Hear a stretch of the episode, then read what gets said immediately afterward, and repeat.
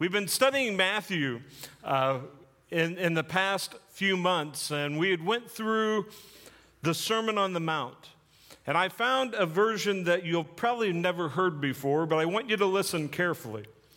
Then Jesus took his disciples up uh, the mountain, and gathering them around him, he taught them, saying, Blessed are the poor in spirit, for theirs is the kingdom of heaven. Blessed are they that mourn, for they shall be comforted. Blessed are the meek, for they shall inherit the earth. Blessed are they which hunger and thirst after righteousness, for they shall be filled. Blessed are the merciful, for they shall obtain mercy. Blessed are the pure in heart, for they shall see God. Blessed are the peacemakers, for they shall be called the children of God. Blessed are they which suffer, for theirs is the kingdom of heaven. Then Simon Peter said, Do we have to write that down? And Andrew said, Are we going to have a test on this? Philip mumbled, I don't have any paper. Bartholomew asked, Do we have to turn this in? John whined, The other disciples didn't have to learn this. And Matthew asked, Can I go to the restroom? Judas complained, What does this have to do with anything? And James said, I don't get it. Then one of the Pharisees who was present asked to see Jesus' lesson plan and inquired of him, Where are your theological imperatives and long term objectives in the cognitive domain? And Jesus wept. Does that sound familiar? Thankfully, the disciples who heard Jesus listened, they put it into practice. They didn't just listen, they put it into practice. Do you listen well to God? Are you really paying attention to what He is saying? And when you read His word, does it go in one ear and out the other, or do you really apply it? And do we allow the instruction to change the way we live? See, James reminded his readers of who God is and what He has done. And what He has done for us. Why? Because He knows that He's got some difficult teaching. And He wants us to see who God is. A song that went through my mind this morning, and you know it can go easily in and out, because uh, as I was trying to tell Mike, yeah, there was a song that came to mind and I couldn't come up with it. You're a good, good father. Yes, you are. And we need to be reminded of that because sometimes we're going to face hardships. Sometimes we're going to face difficult teaching, and we need to be reminded who our Lord is. And James, in James chapter 1, if you have your Bibles, uh, we're going to take a look at verses 16 through 18. He lets them know what God has done for them. He said, don't, So don't be misled, my dear brothers and sisters. Whatever is good and perfect is a gift coming down to us from God, our Father who created all the lights in the heavens. He never changes or casts a shifting shadow. He chose to give us birth by giving us His true word and we, out of all creation, became his prized possession. So, why did James take this time to emphasize who God is and what he's done? As I've already said, he knew that some difficult teaching was ahead. And he wanted them to know that they would be able to accomplish this because of the God they served.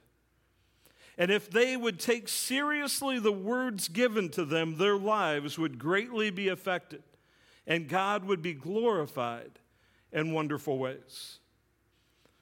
Have you ever thought of yourself as a prized possession? You know, a lot of times we might even almost look at ourselves as not worthy, not good enough. And yet, the Lord says, You are my prized possession. I have done this for you. And so we, we see who God is. And now James says, Now I have some more to tell you, and you might whine like some other people. Here's the word. James 1:19 said, "Understand this, my dear brothers and sisters. You must be quick to listen, slow to speak, and slow to get angry." So it's being quick to listen and slow to speak. Is that you? Or are you very quick when somebody says something you have an answer and you're very quick to let people know your thoughts? And I wonder, even when it comes to our relationship with God, He's trying to tell us something. And we are too busy talking that we don't take time to be quick to listen. And there are problems when we don't listen. When they gave out brains, I thought they said trains, and I missed mine. When they passed out looks, I thought they said books, and I said I didn't want any. When they passed out noses, I thought they said roses, and I ordered a big red one. When they gave out chins, I thought they said gins, and I ordered a double. Boy, am I a mess. When we don't listen, when we don't really allow the Lord to speak to us and actually really listen, we're like that guy that is just totally messed up. We would be so better off if we would just be still and know that He is God. Take time to be still. In our world today, that's not easy because we're in a fast moving pace. And if you're like me, and I'm not saying you are, uh, but even when I'm driving somewhere, I don't like quiet. I have to have the radio on. I want that noise and yet it's be still and allow the Lord to speak to you. Sometimes we don't even allow Him to have that opportunity. Oh, how important it is to listen carefully. Why is it so hard for us? I think one, we're in such a hurry, we don't take time to really listen. And because of this, the consequences can be very, very devastating. Are you this week, as school's getting ready to start, taking time to be still and knowing that He is God, students? Because you're going to face things this year that you may not had to face last year. And it's allowing God to just teach you, mold you the way He wants you to. And as we go into the workplace, do we still ourselves? before we go in and really listen to what God is saying. It's taking time to be still and know He is God. We listen not as a technique to influence anyone else, but as a way to let God's word rid ourselves of all the sordidness and rank growth of wickedness. James 121. James is not talking about physically hearing the words but listening for what God has to say to us. The reality is that we can physically hear His word with our ears, but not really hear in our hearts. We have to concentrate on the attitude of our heart in hearing the facts. From Clive Anning. Are we really listening? You know, there's many a times that Luke or William will say something and their voices are kind of quiet, at least when they're talking to me. Now, when they're running around, it's a different story.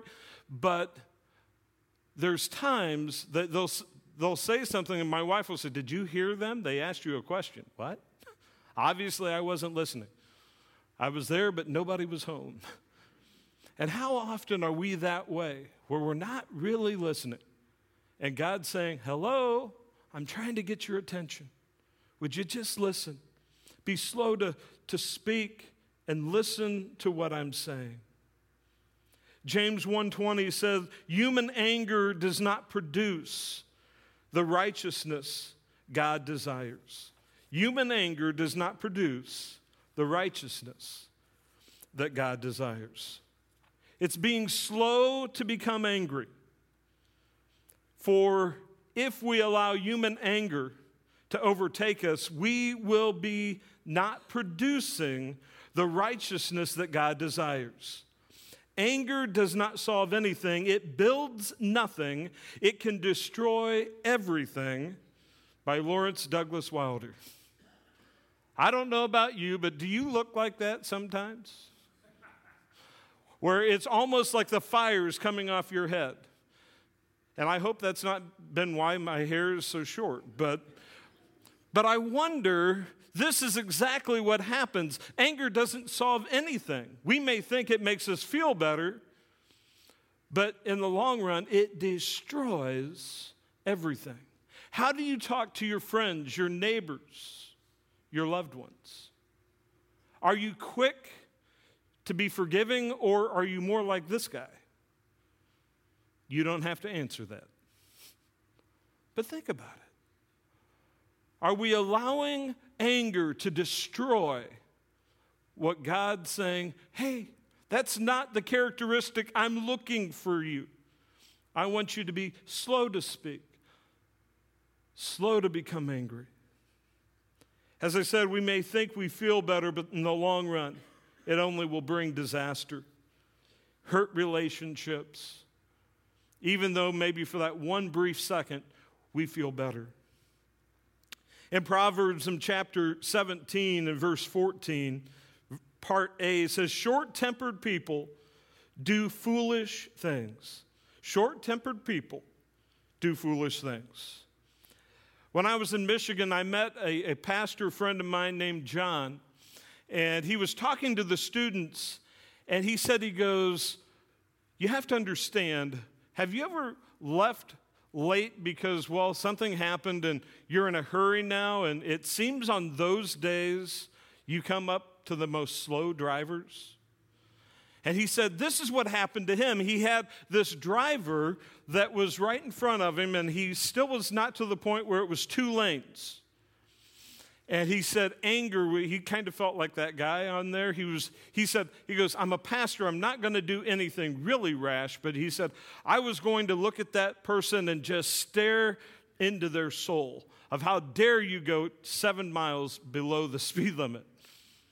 And he felt the Lord said, Don't do it. But, but it's going to feel good. Don't do it. Finally, he said he's going around the car and he said, he goes, I just felt, I just couldn't. And he said, I looked, I smiled at the person. They looked over and they just started waving at him. It was one of his people from his congregation. and he said, Oh, my word, look what the anger would have cost him that day. It would have destroyed a relationship. Quick temperedness will get us somewhere, just not the direction we want to go. Proverbs 29 and verse 22 says, An angry person starts fights, a hot tempered person commits all kinds of sin. Can you see that when we have this type of anger, it does us no good? It takes us in the opposite direction. See, James knew this teaching was not going to be easy. And that's where he said, Look how great God is. You are a prized possession whom he loves greatly. But now I want you to be quick to keep your mouth shut. Even when somebody annoys you, and I'm sure nobody annoys you during the week, right? Man, you're, you're awfully quiet. I have a feeling that more people than not might get just a little annoyed at even just being uh, kind of somebody pulling out in front. What will we allow that anger to do? Psalm 37 8 says, Stop being angry, turn from your rage, do not lose your temper, for it only leads to harm. And Paul said in Colossians chapter 3 and verse 21 Fathers, do not aggravate your children, or they will become discouraged. And you know, it's very hard. As a dad, at times, we kind of blow up, kind of like that character. And we have to say we're sorry, that we messed up, that we said things that we shouldn't have. That's why we are to be slow to speak and slow to become angry because of all the devastation that it can cause. So, if we're going to have the characteristics that God is longing for, it's making sure that we keep our anger in check. See, anger can lead to sin and evil. For example, in anger, we may speak and act too quickly with little regard for the consequences. It takes a long time to build up a relationship with another person or to establish a good reputation. But a single angry word can tear it down in just a few seconds. What you say when you are angry cannot easily be turned around. Just saying, I'm sorry, doesn't reestablish a friendship or rebuild a reputation. Sometimes, by listening and hearing the other person's point of view, we can see other ways to diffuse a bad situation. Oh, be careful, little mouth, what you say. My mom often would say, if you have nothing nice to say, don't say anything. And then there was a lot of quiet. we would be better off if we would be still and know He is God. In the midst of what we're facing, God, give me the strength to put this character into place. James continued and he said, Get rid of anything that would hinder your relationship with Jesus. Anything. See, James chapter 1 and verses 21 through 25, he said, So get rid of all the filth and evil in your lives and humbly accept the word God has planted in your hearts. For he has the power to save your souls. But don't just listen to God's word, you must do what it says. Otherwise, you are only fooling yourselves. For if you listen to the word and don't obey, it's like glancing at your face in the mirror. You see yourself walk away you see yourself, you walk away and forget what you look like. But if you look carefully into the perfect law that sets you free, and if you do what it says and don't forget what you heard, then God will bless you for doing it. We have to be intentional to get rid of the filth in our lives. We have to be intentional. Because if we don't, it will continue to linger. It will continue to cause problems. And we must also humbly accept God's word planted in our hearts. I thought of something this morning that really came alive to me about allowing God's word to be planted in. Think of somebody that is on a transplant list. And they then find out that they're going to receive, whether it's a kidney, whether it's a heart transplant, uh, whatever it may be. And it is now being put in. Their body has a choice whether it's going to accept it or reject it. And in some cases, that organ, there's a 40% chance that it won't work because the body rejects it. Don't reject God's word that is planted in you. Allow it to go deep and to work in mighty ways. It's not about us, it's about Him. It's humbly accepting the Word of God planted in us. And the Lord wants to do amazing things through you and through First Missionary to change this community, our state, and our world. I wonder if we realize the power of God's Word. Do we really get it? See, James is referring back to Jeremiah in chapter 31 at verses 33 and 34. But this is the new covenant I will make with the people of Israel. After those days, says the Lord, I will put my instructions deep within them, and I will write them on their hearts. I will be their God, and they will be my people. And they will not need to teach their neighbors, nor will they need to teach their relatives, saying, You should know the Lord. For everyone, from the least to the greatest, will know me already, says the Lord. And I will forgive their wickedness, and I will never again remember their sins. What a powerful passage. And James is reminding them, and he's reminding us today.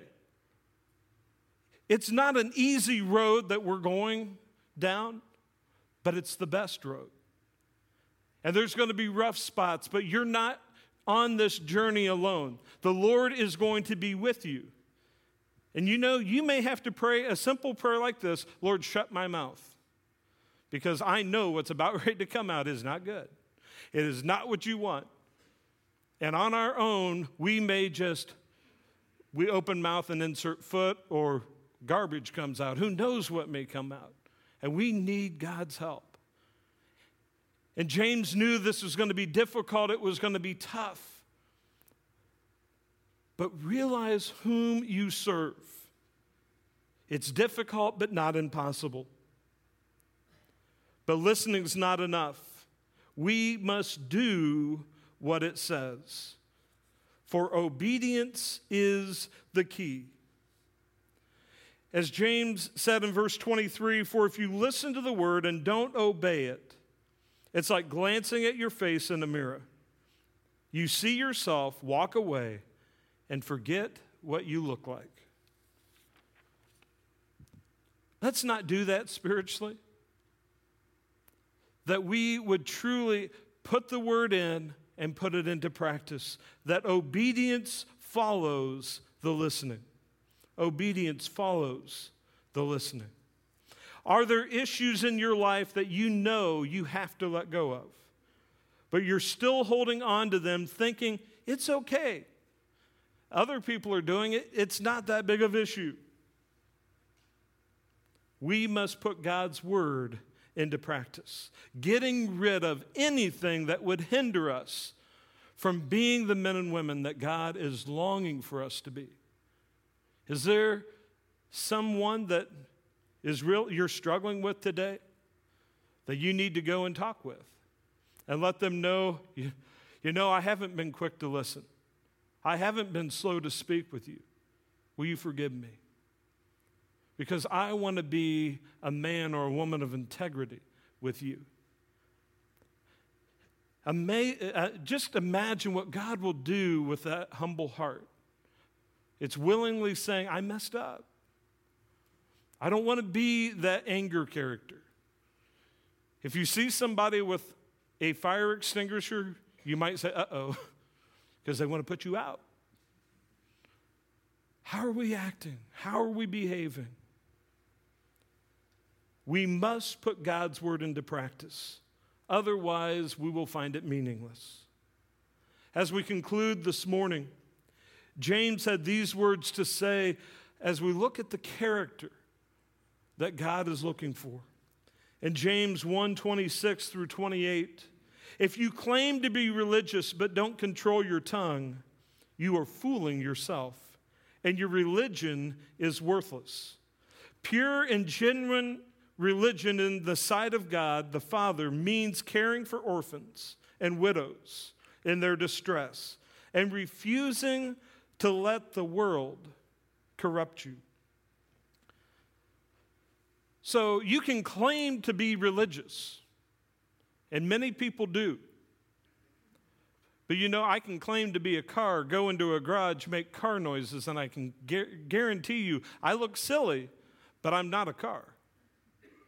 And many people have put on this same type of mentality when it comes to Christianity. They put on their, their Christian coat and look, I'm a Christian, and do all the Christian things, but they haven't really allowed true religion to fill them. They haven't truly allowed Christ to truly be number one in their lives. So, what is God looking for from his children? A controlled tongue. See, James is blunt here. He says that if we do not tame the tongue, our religion is what? it's worthless. So, oh, be careful, little mouth, what we say.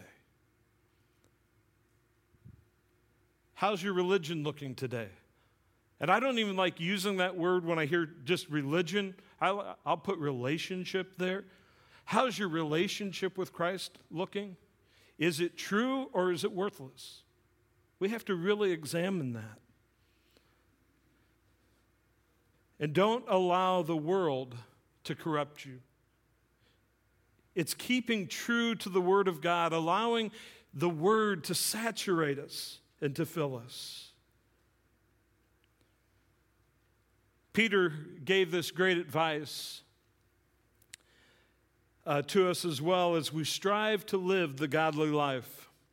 In 1 Peter in chapter 1, verses 13 through 16.